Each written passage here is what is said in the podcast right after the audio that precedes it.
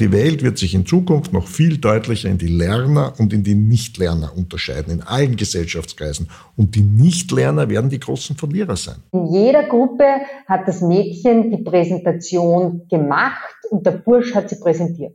Und das ist unser Problem.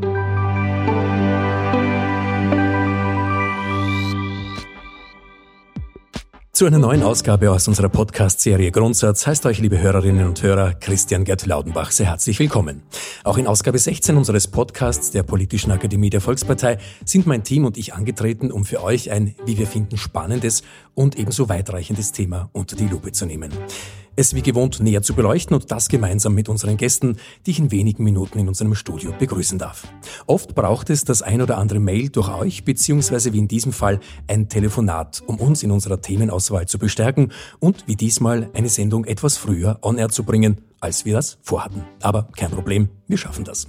Danke in diesem Fall an unsere Impulsgeber aus der Stadt Salzburg, die seit Sendung Nummer eins dabei sind und ein ebenso großer Dank all denen, die unsere Beiträge hören, liken, weiterleiten und sich damit auch auseinandersetzen. Unser letzter Podcast zum Thema Chancendenken, unter anderem mit dem Bestsellerautor Peter Kreuz, hat, vielleicht auch wegen der Sommerzeit und dem Mehr an Freizeit, zu einem wahren Anhör- und Download-Peak geführt, was uns hier im Springerschlössl in Meidling, dem Sitz der Politischen Akademie, verständlicherweise sehr freut. Nachhören könnt ihr all unsere Audiobeiträge jederzeit und fein weltweit auf www.politische-akademie.at. In einem Teil unseres monatlichen Podcasts, den wir hier im 12. Bezirk in Wien produzieren dürfen, dürfen wir auch stets Einblicke und Ausblicke auf aktuelle Themen der Politischen Akademie geben. Wer könnte das denn besser als die Präsidentin Bettina Rausch, die heute ausnahmsweise nicht mehr gegenüber sitzt, sondern uns via Internet verbunden ist. Erholt, braun gebrannt und lächelnd sitzt sie vor dem Laptop. Servus Bettina und ein vormittägliches frisches Hallo aus Wien nach Großrust im Bezirk St. Pölten. Hallo, lieber Christian. Servus. Statt Sommerblabla wollen wir es wie immer ganz genau wissen, knackig und kompakt. Und wer weiß es besser als du? Was tut sich an der Politischen Akademie? Was gibt's Neues von dir und deinem Team? Oder sollte ich dich eher fragen, wie war es in Tirol? Ja, das äh, stimmt. Wie war es in Tirol? Wir waren ja gerade erst in Alpbach und haben beim Europäischen Forum Alpbach die politischen Gespräche mitgestaltet. Es waren zwei wirklich tolle Veranstaltungen rund ums Thema bürgerliche Werte, wie bürgerliche Werte einen politischen Diskurs gelebt werden können und auch wie wir mit bürgerlichen Tugenden Krisen vom Klimawandel bis zu Kriegen bewältigen können. Ähm, viele Leute haben im Sommer unsere Online-Angebote genutzt, wie du das auch schon für den Podcast festgestellt hast. Vielleicht mal, wenn es zu heiß war oder auch zu gewittrig. Beides hat dieser Sommer ja zu bieten gehabt. Und mich freut sehr, dass wir da inzwischen noch einiges zu bieten haben, das auf großes Interesse stößt. Von diesem Podcast, wo man ja frühere Folgen, nicht nur die letzte, immer noch nachhören kann. Das lohnt sich aus meiner Sicht über Veranstaltungen zum Nachschauen bis auch hin zu unserem Bildungsraum online mit vielen Erklärvideos und E-Learnings. Ganz aktuell haben wir immer noch unser E-Learning rund um Verschwörungstheorien zum Thema Corona, wie die funktionieren und auch wie man denen in Gesprächen äh, mit Anhängern auch begegnen kann. Wir kümmern uns, Bettina, heute im Grundsatz um das Thema MINT, nicht um die Farbe, da täte ich mir tatsächlich schwer, 45 Minuten Inhalt zu gestalten, sondern das Initialwort. Mathematik, Informatik, Naturwissenschaften und Technik. Darüber lässt sich ganz sicher länger sprechen, aber auch einiges lesen. Mit Blick auf deine Buchtipps, zu finden auch auf der Website der Akademie. Du hattest so ein Buch dabei. Ja, das freut mich, dass du auch meine Buchtipps konsumierst quasi und äh, anschaust. Ich stelle da Bücher immer vor, die mich selbst inspiriert haben, äh, die mich zum Nachdenken angeregt haben und von denen ich meine, dass sie auch andere interessieren können. Im Sommer habe ich ihm so ein Buch vorgestellt, das aus meiner Sicht auch super zum heutigen Podcast-Thema äh, passt. Das Buch heißt Die kleinste gemeinsame Wirklichkeit und es geht in dem Buch um Wissenschaft und genauer gesagt, dass der Connex äh, zu MINT, um Naturwissenschaft und darum, wie die Naturwissenschaften uns die Welt erklären können. Und, auch das passt zu heute, es ist von einer Frau geschrieben, einer Naturwissenschaftlerin, einer Chemikerin, Mai T. Nguyen Kim, die hat auch einen super YouTube-Kanal namens MyLab. Auch wenn ihr Name das vielleicht nicht gleich vermuten lässt, auf diesem YouTube-Kanal spricht sie Deutsch, denn sie lebt und forscht und arbeitet in Deutschland und erklärt dort naturwissenschaftliche Zusammenhänge. Und das finde ich über das Buch hinaus noch äußerst spannend, sich da mal reinzuklicken. Also unsere Seite, YouTube und am besten dann auch das Buch. Beim letzten Mal haben wir es an dieser Stelle schon angekündigt. Im Herbst kommt das neue Programm, das Programm fürs akademische Jahr 21-22. Was kannst, was darfst du darüber schon sagen? Was uns verraten? Werden es Superlativen? Ja, es wird großartig. Quantitativ und qualitativ. Äh, so viel kann ich auf jeden Fall schon sagen. Mm, und warum? Wir haben natürlich spannende Themen und äh, ganz spannende Vortragende wieder mit im Programm. Ganz verschiedene Veranstaltungen wieder, Formate von Seminaren und Workshops über Vorträge, Diskussionen bis hin zu wieder internationalen Studienreisen, auf die wir uns so sehr gefreut haben. Und wir laden mit dem Programm wieder alle, die das interessiert und die sich darauf einlassen wollen, darauf und dazu ein, die Welt einfach ein Stück besser zu verstehen und natürlich auch sich selbst persönlich weiterzuentwickeln. Was für Schwerpunkte haben wir diesmal? Das sind zum Beispiel neue Arbeitswelten und die Digitalisierung, wir haben spezielle Angebote wieder für Frauen dabei, die sind mir ein besonderes Anliegen. Es geht ja auch in diesem Podcast um ein wichtiges Thema, nämlich darum, Mädchen, junge Frauen für Technik zu begeistern.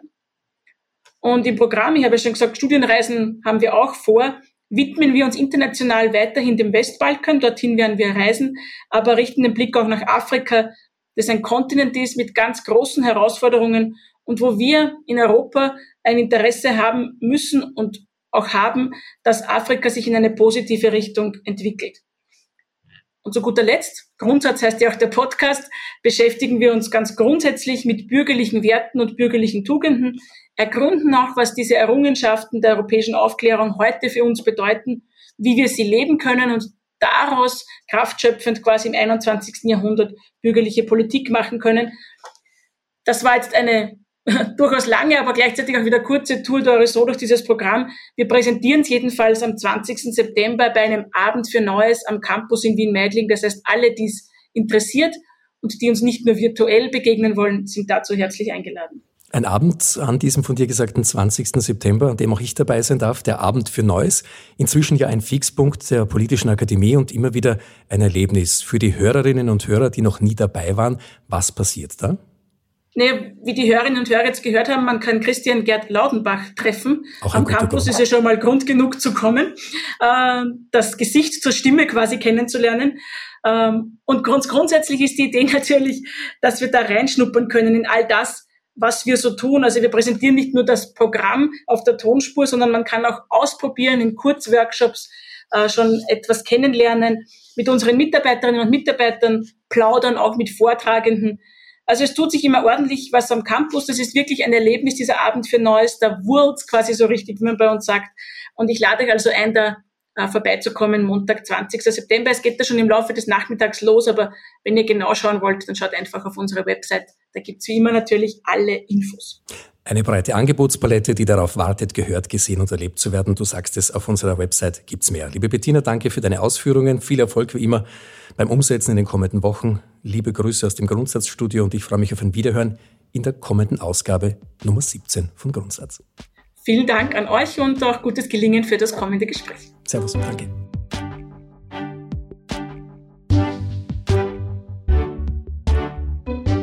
Unser heutiger Fokus, das Thema der kommenden Minuten, ist also MINT. Ein Begriff, der, wir haben es bereits in der Einleitung gehört, weit mehr als nur eine Farbe ist, steht er doch im Bildungs- und Ausbildungsbereich für Mathematik, Informatik, Naturwissenschaften und Technik. Wie wichtig diese Bereiche sind und wie wichtig der Umstand ist, Frauen, die in MINT-Ausbildungen immer noch stark unterrepräsentiert sind, genau dafür zu begeistern und welche beruflichen Perspektiven und Karrierechancen in ganz besonders zukunftsträchtigen Branchen hier vorhanden sind, davon und darüber wollen wir in den kommenden Minuten sprechen. Ich begrüße via Internet die Bereichssprecherin im ÖVP-Club für Digitalisierung, Forschung und Innovation, Nationalratsabgeordnete und Unternehmerin, Magister Dr. Therese Niss, die gemeinsam mit dem IHS eine Studie durchgeführt hat, in der der Frage nachgegangen wurde, wie man Mädchen für MINT-Themen begeistern kann. Einen schönen Vormittag aus dem Springerschlüssel. Hallo.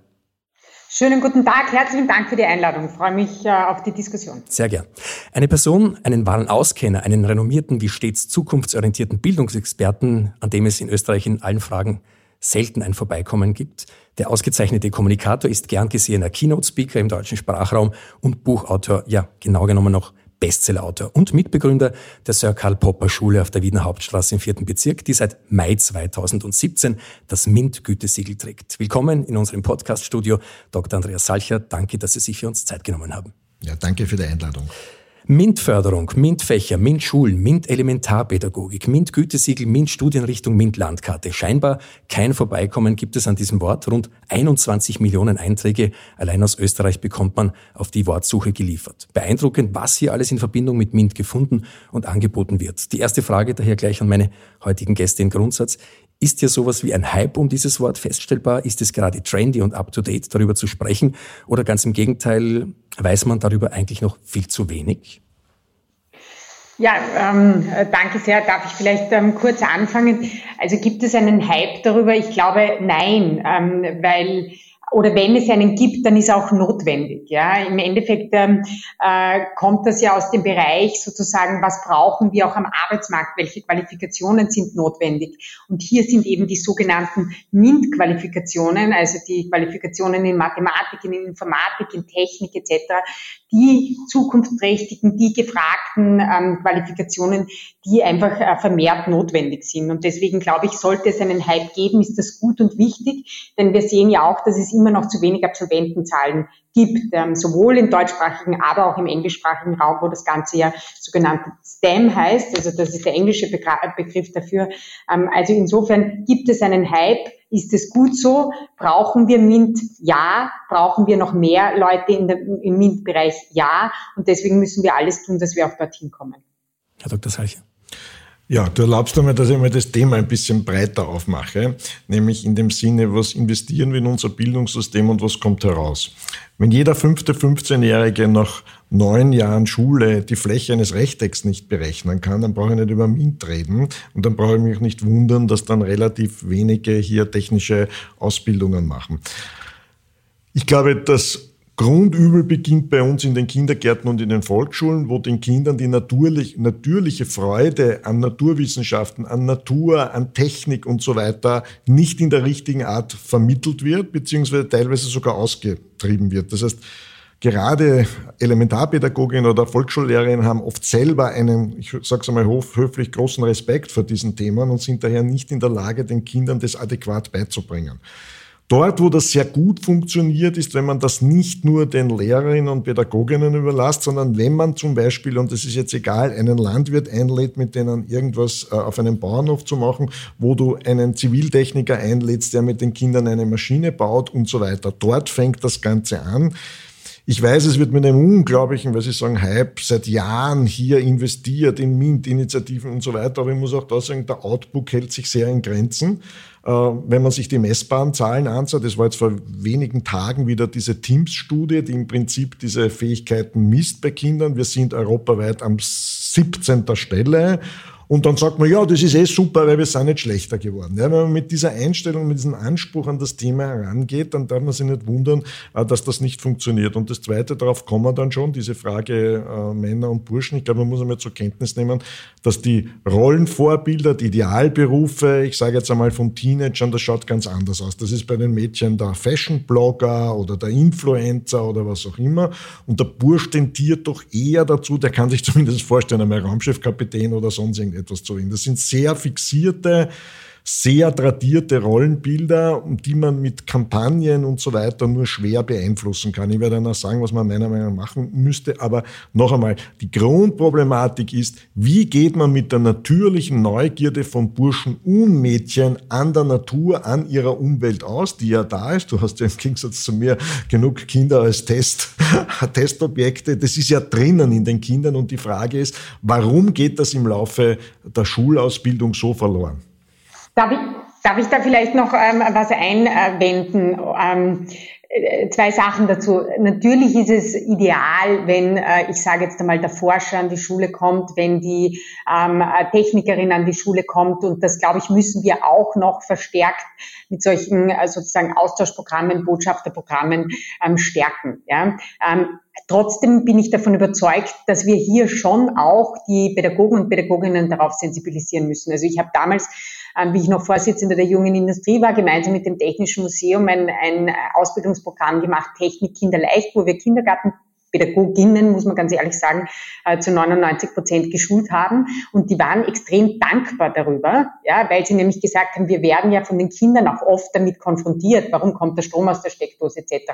Und wir haben die Antworten nicht darauf. Ja. Also ich glaube, ja, idealerweise habe ich die Leute aus der Praxis, aber ich glaube schon auch, dass wir die Pädagogen in diese Richtung noch verstärkt schulen müssen, damit wir diese Begeisterung auch ähm, sozusagen oder diese Neugierde tatsächlich auch stillen können. Und das Zweite zu dem Thema ist noch, ähm, ich glaube, oft wird die Begeisterung geweckt, aber die Begeisterung wird nicht aufrechterhalten. Und ich glaube, hier brauchen wir systematischere Prozesse, dass Kinder, die sich für Technik oder für, für Naturwissenschaften oder was auch immer in diese Richtung interessieren, auch tatsächlich ständig, ich sage, damit konfrontiert werden. Ist an diesem Vorwurf tatsächlich etwas dran, dass man sagt, die Ursache dafür, dass es zu wenig Interesse dafür gibt, ist in der frühesten Ausbildung zu suchen und auch in der Trennung, zum Beispiel in der Volksschule Buben und Mädchen? Wir haben einmal überhaupt in unserem gesamten Bildungssystem viel zu viel Schwerpunkt auf der abstrakten Wissensvermittlung. Ja? Äh, und das schreckt. Kinder sind nicht interessiert an abstrakten Gegenständen. Kinder interessieren sich an, an, äh, über Menschen. Kinder interessieren sich daran, etwas zu tun. Ich habe gestern mit dem Markus Hengstschläger für ein anderes Projekt lange interviewt und gesagt, was würdest du machen, wenn du einen ganzen Tag Zeit hättest, mit Kindern zu arbeiten? Und gesagt, in der Volksschule würde ich ein Baumhaus mit ihnen bauen, weil dann würden schnell draufkommen, dass äh, sozusagen das ein sehr komplexer Prozess ist, der aber irgendwie was Spannendes ist. Und natürlich, du brauchst beides. Du musst die Kindergartenpädagoginnen und da wurde viel verabsäumt in der Ausbildung, ihnen selbst die Angst zu nehmen, die da ist, bei allem, was mit Mathematik und Naturwissenschaften da ist. Und ich glaube, in der Kombination, damit meine ich, dass zumindest eine Woche im Jahr hier ganz konkret Kinder praktische Dinge machen. Müssen nicht alle Technik machen, von mir aus sie Theater spielen, aber sie sollen, einen Film drehen, sie sollen, ähm, ich meine, das ist auch ein Auseinanderklaffen, ein extremes. Es kann ja kein Zufall sein, dass die gesamte Computerspielwelt eigentlich eine Welt der Buben ist. Und das setzt sich dann fort, ja, eine Disziplin, die ich überhaupt nicht verstehe, weil ich ein Computerspiel nicht interessiert bin, aber dass es ja da Jungs gibt, die verdienen äh, Millionen damit, dass man ihnen beim Computerspielen zuschaut. Das ist ein, ein, äh, ein Feld, wo die Mädchen quasi überhaupt nicht vorkommen. Äh, und da muss man sich überlegen, warum ist das so und kann man das mit klassischen Kampagnen ändern? Ja, Vorbildfunktionen, die machen sicher was aus. Frau Ottganis, wird uns die weibliche Perspektive für die Gestaltung von großen Veränderungen fehlen? Ganz konkret die Frage, liegt der digitale Wandel dann nach Einschätzung von Ihnen allein in männlicher Hand? Das kann ja nicht gut sein. Naja, äh, sagen wir so, wird uns fehlen. Ähm, ich hoffe, dass wir hier in die Richtung gehen, dass natürlich da auch mehr Frauen mitgestalten, weil das ist schon notwendig. Ja? Und das ist auch überhaupt kein Vorwurf, aber ein Mann denkt männlich. Ja, und eine Frau bringt halt die weibliche Perspektive ein. Und es gibt da einfach auch durch Tradition und durch einfach die, Geschichte Unterschiede. Also wir sehen das ja auch teilweise in Produktdesigns, die wir haben. Ja, also gerade äh, zum Beispiel das Handy. Das normale Handy ist eigentlich für Frauen auch von der Handhabung teilweise zu groß. Also ich tue mir schwer, dieses typische Selfie-Foto ja, zu machen. Der Mann tut sich da leichter, weil seine Hand einfach größer ist. Also das ist ein Beispiel dafür. Das geht aber natürlich auch in andere Richtungen, gerade jetzt im KI-Bereich, ja, ähm, sozusagen, also ähm, dieses ganze Thema, welche Daten werden gefüttert in die KI-Systeme. Also ich glaube schon, dass hier die weibliche Perspektive sehr, sehr notwendig ist und auch gerade das ist natürlich deswegen wichtig, dass wir Frauen hier in die Innovation, in die Technik etc. verstärkt bringen, damit sie eben diese Perspektive auch verstärkt einbringen können. Ja, es ist ja nicht so, dass Frauen generell an naturwissenschaftlichen Themen weniger Interesse haben. Wenn du dir das anschaust, zum Beispiel bei den, jetzt könnte man sagen, na gut, Technikstudien sind halt schwerer und da trauen sich Frauen vielleicht nicht drüber. Das ist nicht so, weil das Pharmaziestudie oder das Medizinstudien sind ja traditionell sehr schwere Studien. Dort haben wir überhaupt kein Problem, dass wir Frauen kriegen, die, die in diese Studien hineingehen. Aber es gibt halt sozusagen das, ich sage jetzt ein Positivbeispiel und ein Negativbeispiel. Ähm, ich war mit einer Freundin, ich habe so eine mehrere Silicon Valley Touren gemacht und da gibt's auch so Startup-Geschäfte, wo man so spannende Dinge für Kinder kaufen kann. Und unter anderem war da also ein programmierbarer Kinderroboter dabei, der, wenn man den einfach programmiert, tolle Dinge machen kann. Und diese Freundin von mir hat das glücklich gekauft und hat sie ihrer zwölfjährigen Nichte dann in Wien geschenkt. Und die Mutter war dort auch begeistert. Ja, nur das, die Begeisterung des, der Tochter hat sich in, der Nichte hat sich in sehr engen Grenzen abgespielt. Aber die Mutter hoch motiviert, Bildungsschicht, schickt ihr Kind an, da gibt's so, das heißt, glaube ich, Coda Dojo oder irgendwas, gibt es einen Computerkurs, wo Kinder dann genau das lernen, mit diesen Dingen zu agieren und so weiter. So, Faktum war, die, die Nichte war das einzige Mädchen in der Gruppe und war umgeben von lauter Burschen, die ganz begeistert äh, da mit den Computern gespielt haben. Das ist die soziale Realität und ich glaube, wenn man über Strategien und Maßnahmen nachdenkt, muss man mal von dort ausgehen und sagen, aha, Warum interessieren sich die durchaus für schwere Dinge wie Pharmazie und Medizin, wo es doch eher um den Menschen geht? Und warum gibt es sozusagen mit der nackten Technik da ein Problem? Aber es gibt natürlich positive Role Models. Also sollte man nicht vergessen, ähm, die äh, BioNTech ist ja mittlerweile ein milliardenschweres Unternehmen, wurde von zwei türkischstämmigen Deutschen, wobei die Wissenschaftlerin, also die Naturwissenschaftlerin, in dem Fall die Frau interessanterweise ist, äh, war vor, ein paar Monaten ein großartiges Interview mit diesem Ehepaar äh, im Spiegel total bescheidene Menschen, die sind mittlerweile sicher Multimilliardäre aufgrund des Firmenwerts, die fahren mit dem Fahrradl jeden Tag in, die, äh, in ihr Unternehmen und sind einfach begeisterte Wissenschaftler. Oder zweites Beispiel, Schach ist ja auch eine rein männliche Domäne, weltweit gesehen. Und da gab es eben diese Netflix-Serie Damen Gambit, äh, die zwar eine fiktionale war, die hat wahrscheinlich mehr für Frauen im Schach getan als 100.000 Initiativen, die man da machen konnte,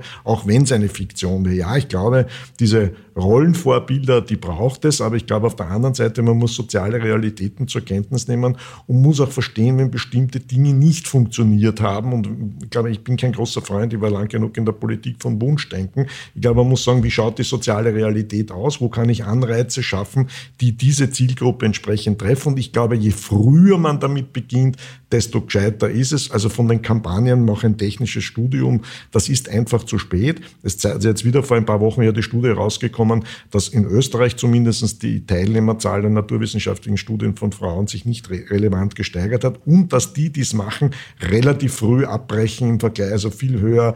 Äh, so, das muss ich mal zur Kenntnis nehmen, das muss ich mal anschauen und damit muss ich umgehen und dann kann ich vielleicht passendere oder passende Strategien entwickeln. Aber ich muss auch zur Kenntnis nehmen in einer freien Gesellschaft, dass Menschen unterschiedliche Lebensinteressen haben und unterschiedliche Lebenswege äh, gehen würden. Weil natürlich rein von den Fakten her wäre es für, für ein junges Mädchen, jetzt bleiben wir bei den Lehrlingen, gescheiter Mechatronik oder, oder im Computerbereich was zu machen, als Handelsangestellte oder Kosmetikerin oder Friseurin zu werden, ohne diese Berufe abzuwerten.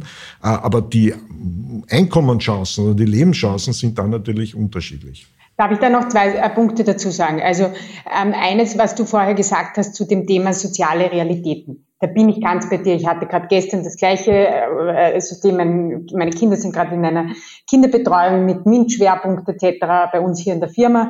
Ähm, die Tochter war das einzige Mädchen, haben dort ein Terrarium gemacht und ist nach, äh, musste zu ihr, ähm, weil ich eine Medizin geben habe müssen und ist zu mir gekommen und hat gesagt, Mami, Mami, geh mal kurz raus. Und dann habe ich gesagt, ja, hat sie gesagt, Mami, ich will da nicht mehr sein, ich bin das einzige Mädchen. Ja, ähm, so im Endeffekt haben wir es in einen anderen Workshop gegeben und dort haben sie Cocktails gemixt. Ja, ähm, und da ging es im Endeffekt wirklich nur darum, dass sie das einzige Mädchen war. Also ich glaube, ja, ich bin bei dir, die sozialen Realitäten müssen wir akzeptieren, aber wir können uns schon überlegen, wie ändern wir sie denn?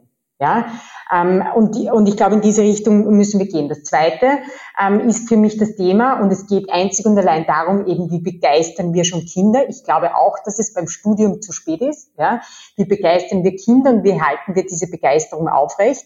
Und da geht es dann schon sehr oft darum, auch ähm, das Finanzielle und da gibt es genügend Studien auch dazu. Das Finanzielle ist es meistens nicht. Ich glaube, das ist der angenehme Nebeneffekt dass die Mädchen dann finanziell unabhängiger werden und deswegen ist es mir auch gesellschaftspolitisch wichtig.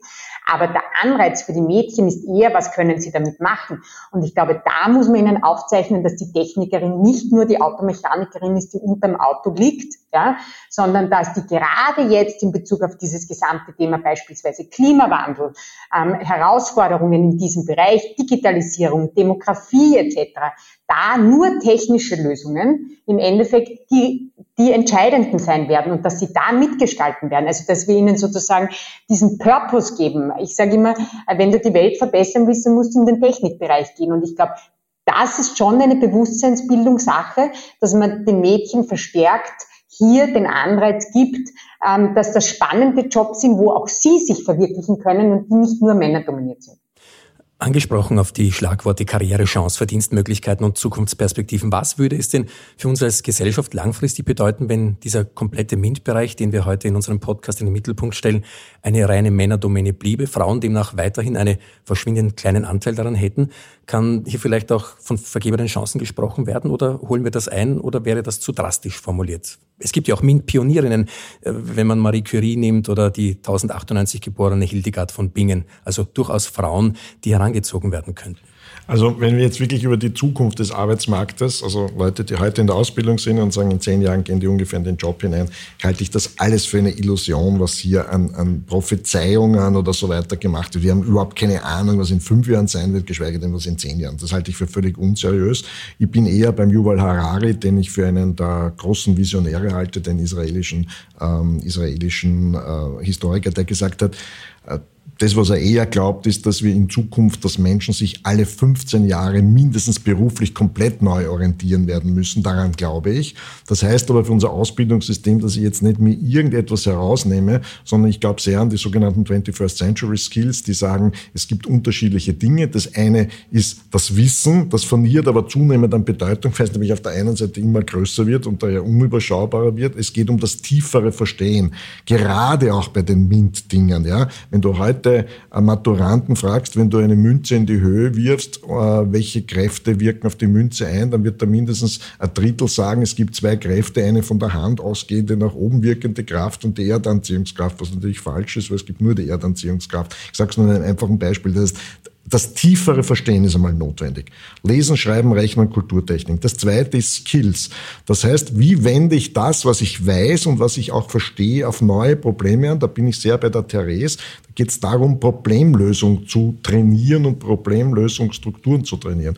Und das dritte nennen wir es Charakterfähigkeiten oder soziale Fähigkeiten. Das ist Neugier, der Mut, sich auf Neues einzulassen, Resilienzfähigkeit und so weiter. Und das Oberste, das nennt man zwar lebenslanges Lernen, ich bin eher ein Freund davon, dass das Meta-Lernen zu lernen, zu nennen. Das heißt, dass du ständig über das, was du gelernt hast, reflektierst und es auf neue Situationen anwendest. Das ist sozusagen das, wie ich das meiner Meinung nach angehen würde, wissen, dass wir auf eine ungewisse Zukunft äh, zugehen. Ich habe vorhin ein Beispiel mit dem Coding gebracht. Da gibt es ja Initiativen, die sagen, jedes Kind muss Coding lernen. Das halte ich für einen völligen Unsinn, weil wenn man sich nur äh, oberflächlich mit künstlicher Intelligenz auseinandersetzt, dann weiß man, dass wir ja, wenn du jetzt ein exzellenter Computerprogrammierer bist, dann rennen sie dir die Tür rein. Aber in fünf bis zehn Jahren wird das aller Voraussicht nach ganz anders ausschauen, weil diese einfachen Programmiergeschichten werden die Maschinen selber machen im Sinne des Maschinenlernens. Du wirst dann hochspezialisierte Architekten, Datenarchitekten, Designarchitekten brauchen, die diese ganz großen Dinge bauen. Aber der reine Programmierprozess wird mit hoher Wahrscheinlichkeit von Maschinen übernehmen werden. Wir sollten nicht unterschätzen, Steve Jobs hat nie programmieren gekonnt. Ja? Also der hat vielleicht am Schluss seiner Karriere irgendwie ganz einfach, aber also im Gegensatz zu Bill Gates, der schon als Jugendlicher programmieren konnte. Trotzdem ist er einer der größten Computer, ähm, Computerpioniere und nicht nur bei Computer, sondern er hat ja ganze Industrien revolutioniert funktioniert. Jetzt wird nicht jeder Bill Gates sein. Was ich nur meine ist, ich bin kein Freund von dieser Verengung. Ich bin kein Freund von diesem linearen Denken. Heute glauben wir, also meine Mutter wäre, der größte Traum meiner Mutter wäre gewesen, wenn ich Bankbeamter ge geworden wäre, weil damals zu meiner Zeit war sozusagen die Bank, das ist ein sicherer Job. Ja. Es gibt mittlerweile, glaube ich, wenig Industrien oder wenige Branchen, die so durcheinander gewirbelt werden, wo eine Bankfiliale nach der anderen aufgeschlossen wird. Also ich glaube, es geht darum, Grundfertigkeiten zu zeigen und Menschen zu befähigen, in einer unsicheren Welt zu bestehen. Und dann kann man noch herausfinden, das macht Schule auch zu wenig, wo liegt so deine Grundveranlagung, wo liegt deine Leidenschaft? Ist es eher im sozial-empathischen Bereich, dort werden wir viele Leute in der Altenbetreuung brauchen? Ist es eher im naturwissenschaftlich-technischen Bereich? Da bin ich auch dabei, da wäre es sehr gut, wenn da mehr Frauen hineinkommen. Äh, oder ist es, ähm, äh, ist, es, ist es eher in einem anderen Bereich? Aber wo sind so diese ist es eher Tourismus und, und, äh, und etwas, was mit den Menschen zu tun hat, eine Serviceorientierung und so weiter? Das sollte man schon herausfinden und das sollte man stärken. Aber bitte auf alle Fälle eine breite Ausbildung äh, aufzustellen. Menschen werden eine Lebenserwartung von 90 Jahren haben und die Zeit, wo man mit 55 in Pension geht oder wo man in 60 in Pension geht, das ist vorbei, das können wir uns nicht leisten. Das traut sich uns die Politik bis heute nicht auszusprechen sprechen, aber da muss man kein großer Mathematiker sein, um zu wissen, dass, wenn man wenn die Menschen im Schnitt 90 äh, Jahre alt werden, können sie nicht mit 60 in Pension gehen. Ich glaube, ähm, da, da gäbe es jetzt äh, ganz, ganz viel zu sagen. Ja, ähm, vielleicht, ein, also prinzipiell gebe ich dir vollkommen recht. Natürlich müssen wir breit ausbilden und natürlich müssen wir diese ganzen Fähigkeiten, die du erwähnt hast, ja, Problemlösungskompetenz, 21st Century Skill, Kommunikationsfähigkeit, Teamgeist etc. Ja, ähm, äh, stärken. Also das ist, glaube ich, ganz, ganz wesentlich. Ja. Ähm, das Coding, dass jetzt nicht jeder ein Coder werden muss, glaube ich auch. Ja. Ich glaube aber, dass gerade das Coding, vor allem auch in den ersten Schritten, ja genau in diese Richtungen geht, weil was machst du denn beim Coding? Du überlegst dir Schleifen. Ja. Also das ist schon ein lösungsorientiertes Denken und ich glaube, das wird dadurch auch geschult. Das ist halt dann einfach eine praktische Anwendung, das Coding. Ja. Ähm, ich glaube sozusagen, dass, ähm, äh, dass, dass die Frage auch sein wie, wie schaffen wir denn oder warum sind denn die Frauen nicht für die Technik interessiert? Ja? Und da sind natürlich schon die Thematiken, und das haben wir auch bei der Studie, die, äh, die ich da gemeinsam mit IHS, äh, IHS und Pferdweiß gemacht habe, gesehen. Das sind eben diese typischen Hemmfaktoren, die es gibt. Ja? Stereotypes Denken. Ja? Das heißt, Mädchen glauben, ja, Burschen sind einfach in Mathematik und Technik besser. Ähm, und das lustigerweise kippt das mit dem Eintritt in die Schule. Ja, also vorher glauben die Mädchen, sie sind genauso klug und mit Eintritt in der Schule glauben sie, die Burschen sind die Klügeren. Ja, das hat sich bei uns wirklich bewahrheitet. Ja, ähm, das zweite ist das Thema mangelndes Selbstvertrauen. Ja, das heißt, die glauben einfach zu wenig an sich. Ja, ähm, das ist das mangelnde Wettbewerbsfreude. Ja, das ist alles, das wurde uns in diesem Experiment wirklich sehr, sehr schön bestätigt.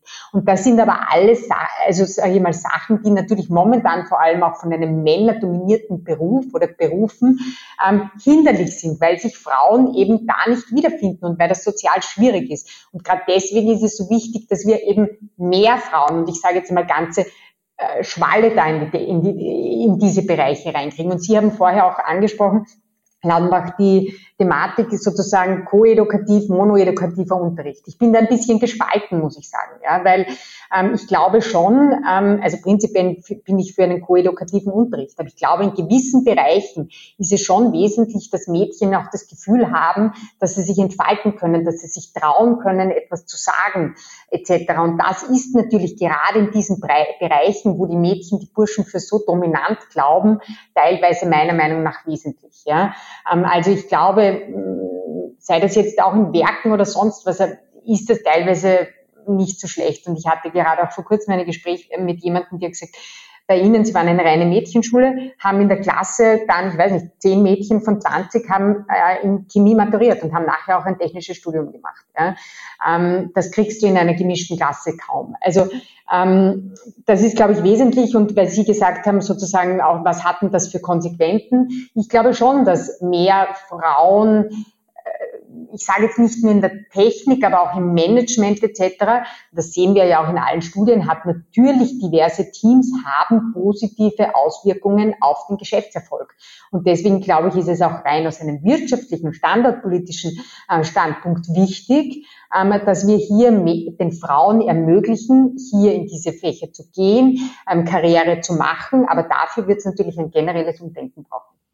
Es scheint auch oft so, dass äh, der Erfolg im Mittelpunkt steht, dann, wenn man es geschafft hat und der Durchbruch gelungen ist und selten der Weg, der dann dazu hingeführt hat. Ist es vielleicht auch ein Problem, dass nicht der Weg das Ziel schon sein kann und dass viele nur den Erfolg sehen am Ende?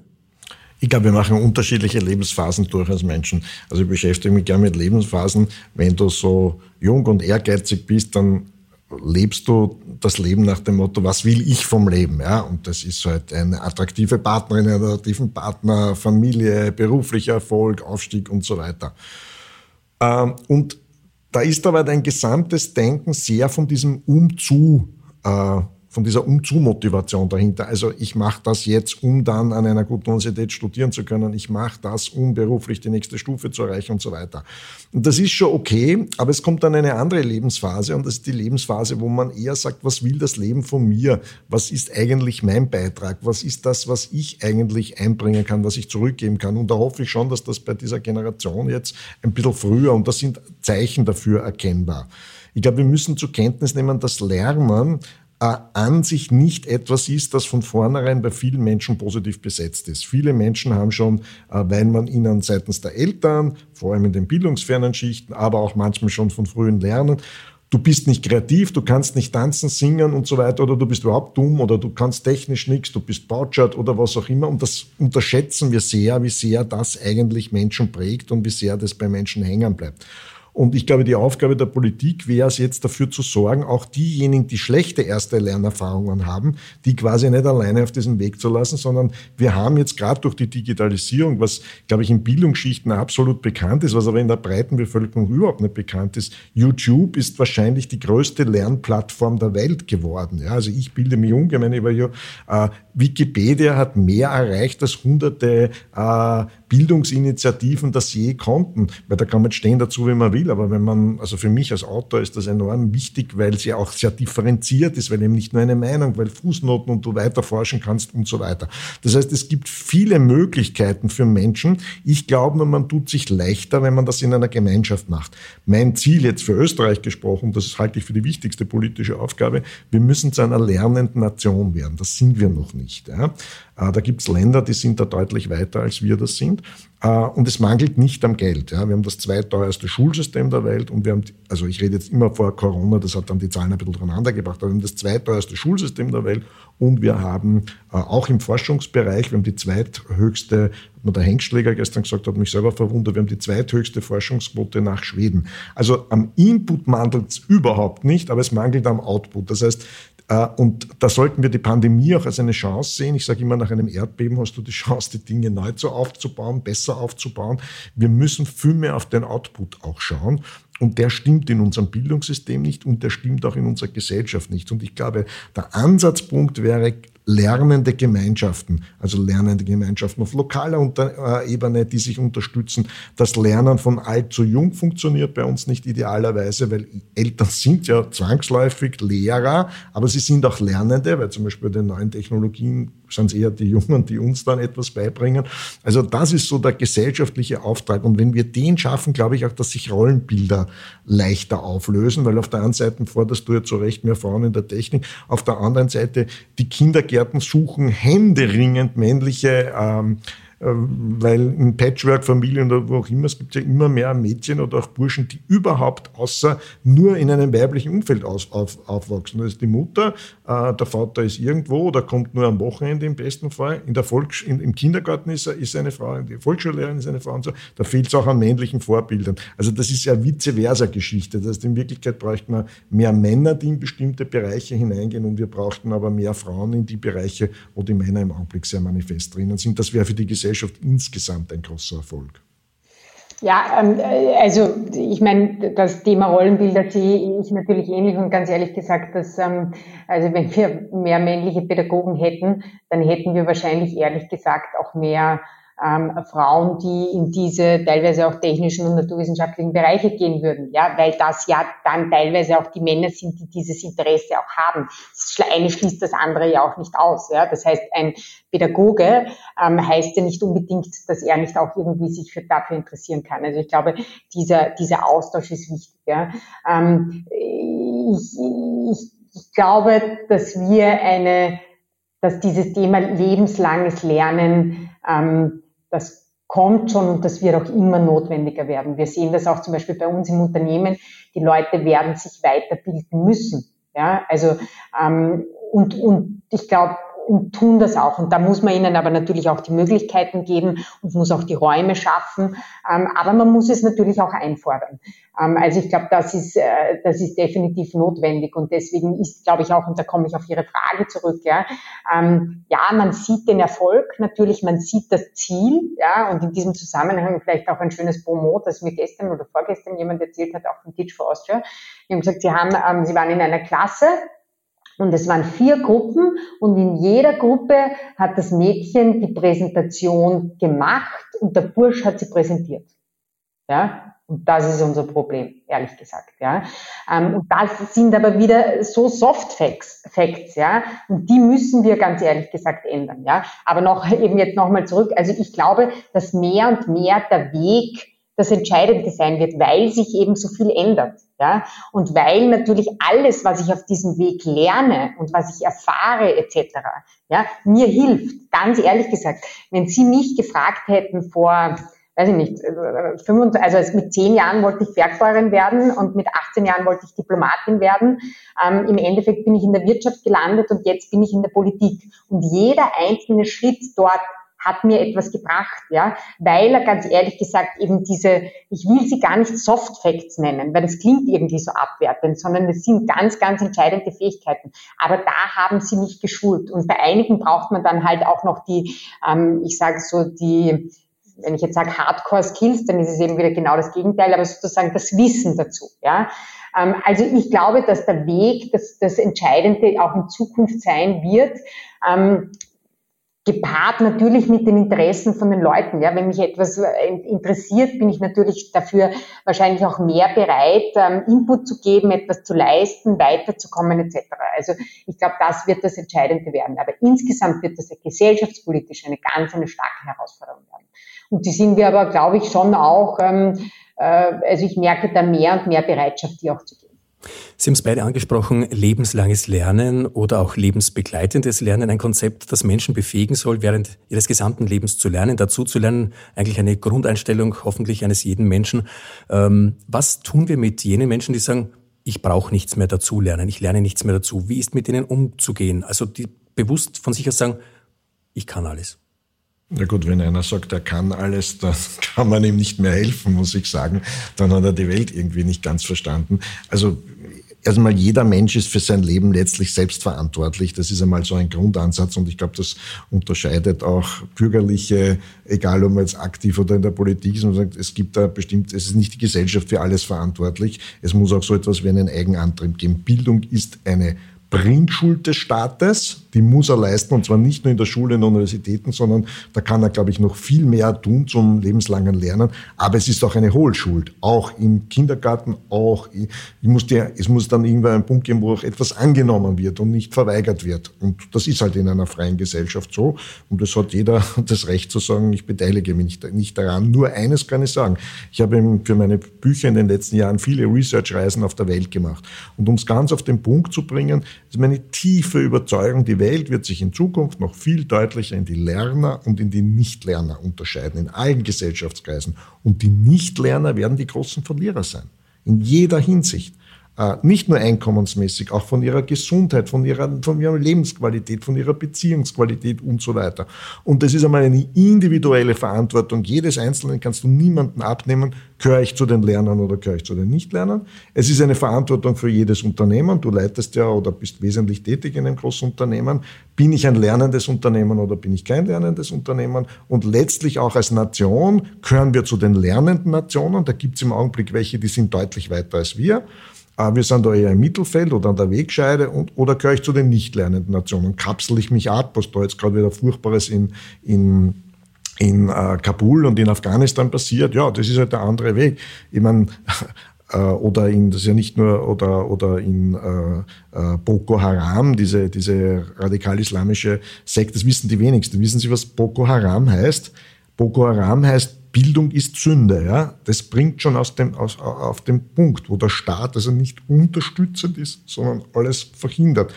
Aber wie gesagt, ich glaube, die Nichtlerner werden zu den großen Verlierern gehören und die Lerner werden in jeder Hinsicht zu den großen Gewinnern gehören. Und das ist eine individuelle Verantwortung, aber es ist auch eine Verantwortung des Staates, die notwendigen Angebote dafür zu schaffen. Ja, ich möchte vielleicht einmal auch eine Lanze jetzt auch schon noch einmal für das Land brechen. Ja, also ich glaube das auch, ähm, dass natürlich die lernenden Nationen die entscheidenden sein werden. Ähm, ich glaube aber auch, dass wir gerade da auch jetzt ähm, schon wesentliche Weichen stellen. Ja, also schon einmal mit dem Bereich der Digitalisierung, die in die Schulen jetzt kommt. Und ganz ehrlich gesagt, das ist ja nicht die Laptops alleine. Ja, im Gegenteil, das ist ja das ganze Konzept, die Weiterbildung der Lehrkräfte, die digitalen Medien, die damit hineinkommen kommen, die Verankerung des, des, des Digitalen in den unterschiedlichen Fächern, also des Denkens. Ja.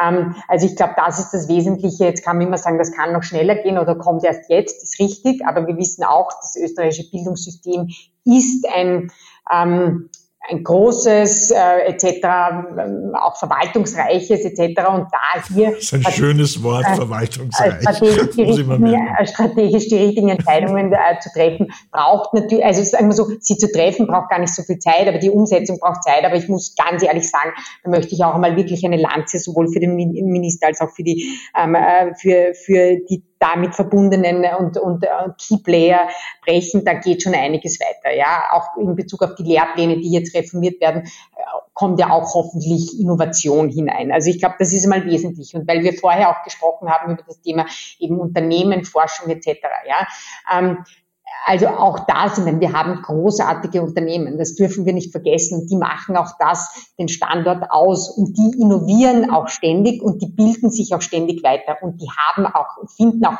zu wenig, aber finden Mitarbeiter, ja. Wir haben fast Vollbeschäftigung, ja. Also ich glaube schon auch, dass man daran merkt, dass wir gute Leute haben, dass wir natürlich noch mehr gute Leute brauchen, ähm, aber dass ähm, sozusagen an und für sich hier dann schon auch von den Unternehmen, wir dürfen ja auch nicht vergessen, was die Unternehmen selbst für die Weiterbildung ausgeben. Ja? Und da gibt es natürlich die Problematik, dass heutzutage der Lehrling nicht mehr das kann, was er noch vor 10, 15, 20 Jahren gekonnt hat.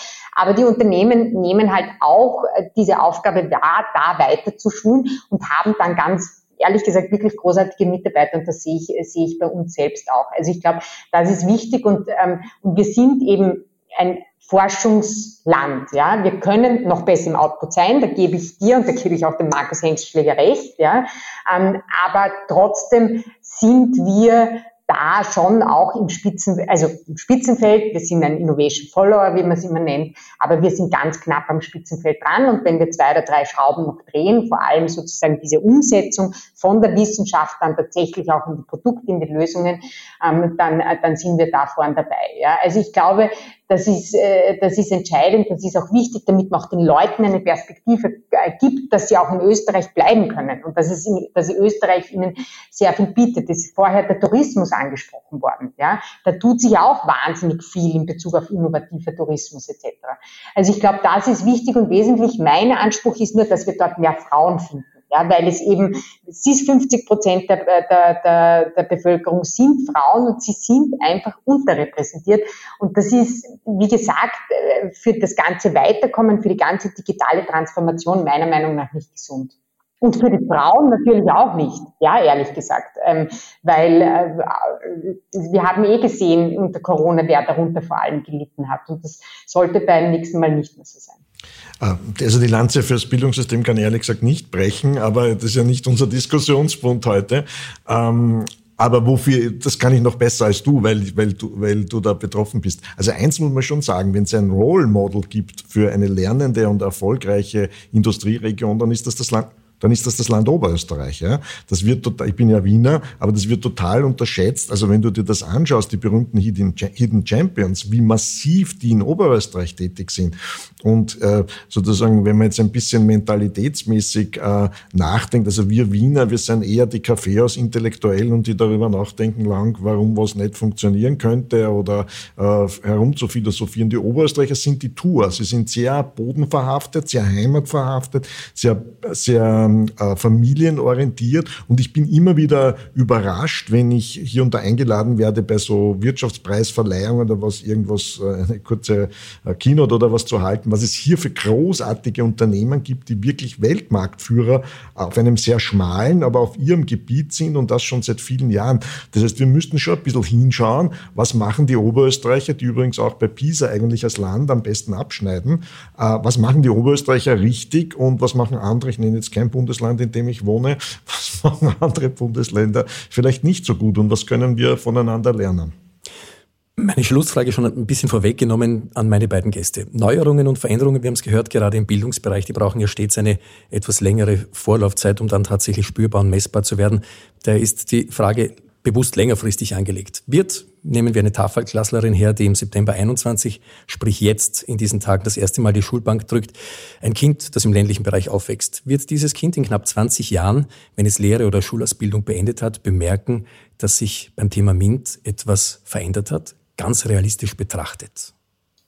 Also vielleicht fange da diesmal ich an, wenn du es mir erlaubst, Andreas. Ähm, äh, ich glaube, äh, sie muss es merken. Ja, das Problem an dieser Sache, ja, und ähm, auch noch einmal zu dem, was du vorher gesagt hast. Ich glaube, äh, natürlich ist das Bildungssystem verbesserbar. Ja, ich glaube eben nur, dass es sich jetzt auch verbessert. Ja, ähm, ich war noch mal in meiner Funktion als, als junge Industrie damals in, in Finnland und habe mir das angeschaut. Ja, und die und habe gefragt, warum habt ihr das eigentlich alles geändert? Und die haben damals gesagt, wir sind irgendwie mit dem Rücken an die Wand gestanden und wir haben sozusagen einen Schulterschluss gemacht und haben das im Endeffekt verändert. Und ich und, und das ist aber langfristig gedacht, weil sozusagen erst in 15, 20 Jahren realisiert sich das. Und genau das Gleiche ist im MINT-Bereich. Ja.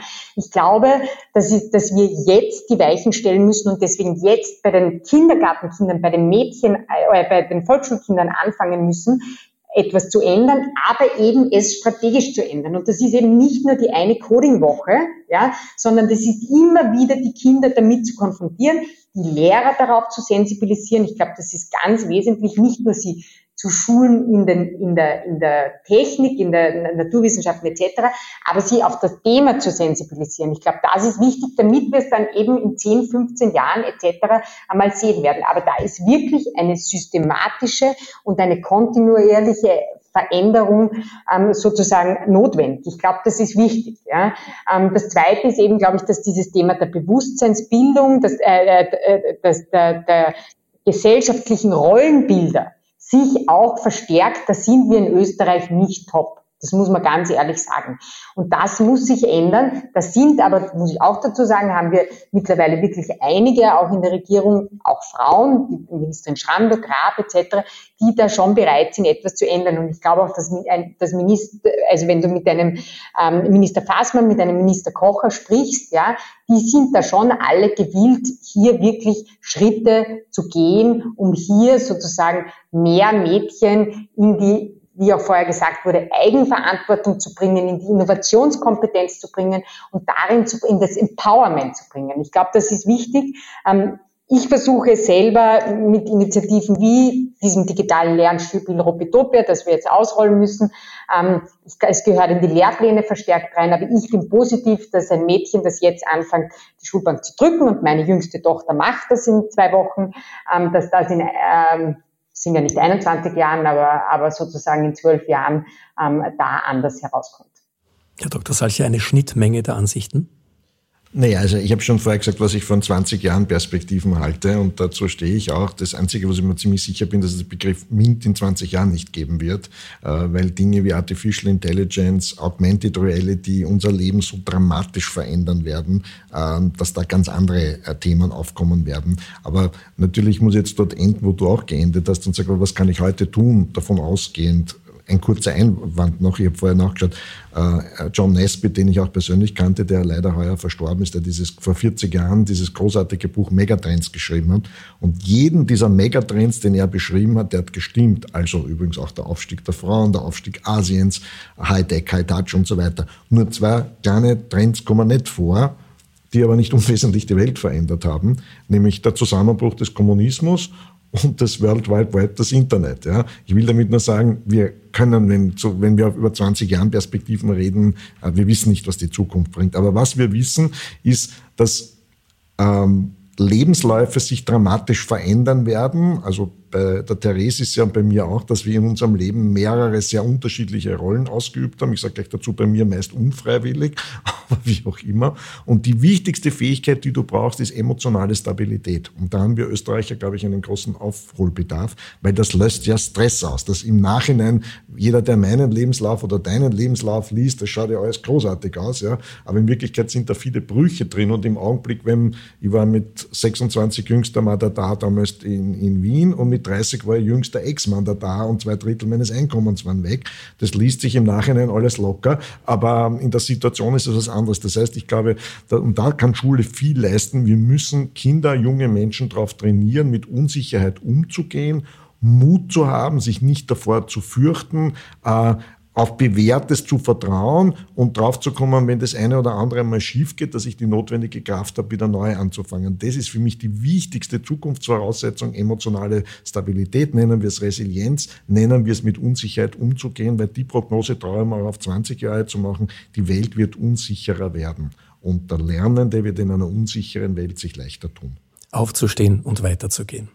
Am Ende unseres heutigen Gesprächs danke ich wie immer sehr, sehr herzlich meinen beiden Gästen, dass sie bei uns im Studio waren bzw. vor dem PC Platz genommen haben. Danke an Nationalratsabgeordnete Magister Dr. Therese Niss und viel Erfolg äh, auch der Tafelklasslerin und herzlichen Dank auch danke. Ihnen, Herr Dr. Andreas Salcher, dass Sie uns hier in Meidling besucht haben. Den Schlusspunkt unserer heutigen Ausgabe von Grundsatz setzen wir zum Thema MINT mit einem Ausspruch von Theodor Fontane. Am Mut hängt der Erfolg. Und das sah wenige Jahre später der Schauspieler Harrison Ford ebenso, als er in einem Interview meinte, große Veränderungen können eine zweite Chance sein. Liebe Hörerinnen und Hörer unseres Podcasts, ergreifen wir selbst diese Chance oder überzeugen wir Menschen in unserem Umfeld, genau das zu tun? Blick nach vor. Das war Ausgabe Nummer 16 von Grundsatz. Gehört und nachgehört kann diese Folge und alle bisherigen Ausgaben auf unserer Website www.politische-akademie.at. Aber auch auf Soundcloud, Spotify und iTunes sind wir vertreten. Im Namen des gesamten Teams danke ich für euer Interesse und dranbleiben, freue mich auf Reaktionen zur eben gehörten Sendung und wünsche euch allen eine gute und gesunde sowie harmonische Zeit. Auf ein baldiges Wiederhören bei Grundsatz, einer Produktion der Politischen Akademie in Zusammenarbeit mit Missing Link, freut sich Christian Gerd Laudenbach. Auf Wiederhören.